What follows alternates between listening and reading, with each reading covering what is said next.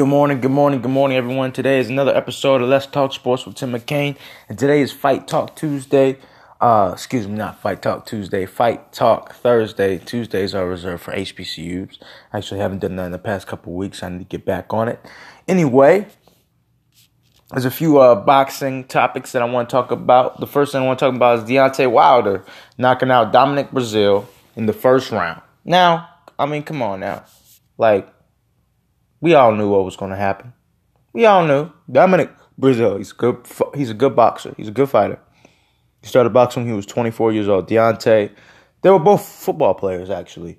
Uh, Dominic Breazeale was a quarterback, and Deontay played uh, high school football, and he was thinking about college. But I mean, come on now. Let's just be honest about it. Deontay Wilder is a much better boxer. I mean, he's a knockout artist. He's got 40 bodies on his record, man. 40 KOs. Dominant, he nice. He's solid. He's a nice heavyweight contender. Good man. But he ain't he, he can't beat he wouldn't he was not gonna beat Deon. He was not gonna beat Deontay Wilder. He just wasn't. He just was not. And for anyone to say, oh man, it was gonna be everyone knew. So that's what I have to say about that.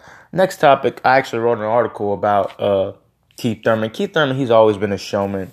He's always been this guy who would talk a lot of trash and say, "Why you duck me, son? Why you duck me, son?" All that stuff, you know, on on uh, uh, Dante's Boxing Nation. He'll have like a clip of uh, Keith one time Thurman talking about that, you know.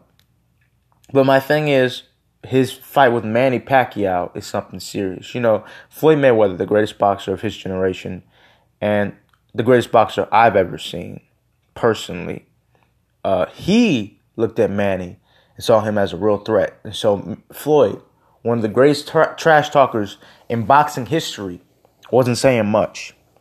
He was leaving it all out in the training gym. All right, this man, one the greatest boxer I've ever seen in my lifetime was not trash talking like he would against an Andre Berto, like he would against a, uh, uh, Shawn Porter, like he would against anybody. But he, but he, he did this, and he didn't fight Shawn Porter. I was just that's the first thing that came out of my head. But let's be honest about something.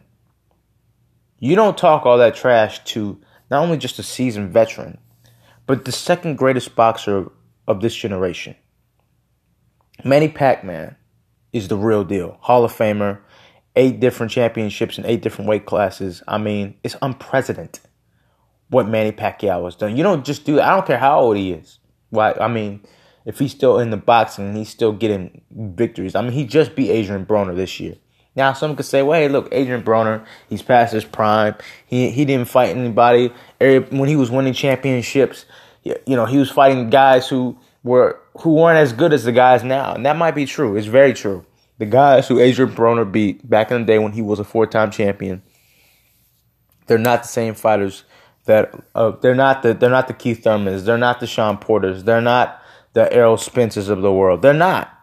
But he's still a four-time champion. And Manny Pacquiao beat that man. So, I mean, for me, I look at Keith Thurman and I'm like, yo, Keith Thurman better be careful. Because Manny's listening to all this. I mean, he a senator. He being real cool about it. But I'm telling you, in that ring, boy, woo, it's going to be something different. And, you know, I want Keith Thurman to be successful. But this one's kind of a t- this one's kind of tough for me because I like both fighters a lot. Grew up watching Manny Pacquiao, and I've seen Keith Thurman. I just love his uh, mental awareness and his his brains to the sport. He's not just a boxer, but he's an intellectual, and it's really interesting to hear him speak about different things when it comes to uh, race, when it comes to politics, when it comes to just thought. And it's it's really good to grasp him and stuff like that, and grasp his thought and stuff like that. But he's talking a lot of mess, and I think what he's doing is he's gonna wake the old Pac-Man, the old Pac-Man that would knock dudes out cold. And so, like, I'm telling you, Keith got a good IQ. But his IQ might not be good enough for Manny's power and speed and his IQ, which I worry, I worry about. I worry about. I don't know who's to win the fight.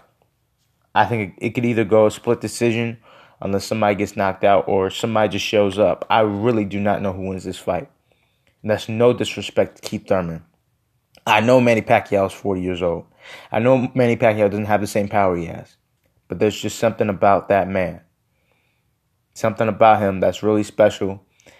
And he, he Keith Thurman could be the guy who re- retires him.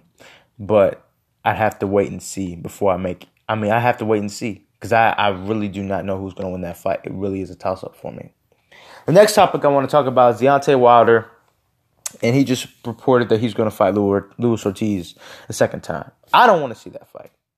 I get it, the promotions, you know, they're just trying to make fights for the best buck, and they don't want to just put. I mean, just think about it. If Anthony Joshua were to fight Deontay Wilder right now and lose, then what?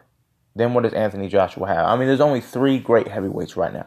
It would have been different if there was four or five great heavyweights and they just go back and forth, back and forth and stuff like that. There's there's three. There's three. Tyson Fury, Deontay Wilder, and Anthony Joshua. So I get it. They're trying to play. They're trying to wait it out. Trying to wait until they're really old, and then he's going to beat Deontay because Deontay is already 33 years old. He might be 34, so he's already up there in age now. You know what I mean?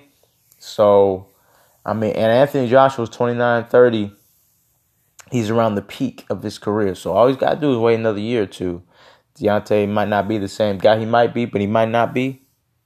And Anthony Joshua might take advantage of that. Same thing for Tyson Fury. Even though Tyson Fury, a lot of people wouldn't know this, Tyson Fury is younger than both of them. Which is crazy. You would not think that Tyson Fury was younger than both Deontay Wilder and Anthony Joshua, but he is. He is. And, I, you know, it's funny. I think Tyson Fury might end up being the one that lasts the longest out of them. I think Anthony Joshua is the powerhouse. I love Deontay Wilder's game. I'm a fan of Deontay Wilder.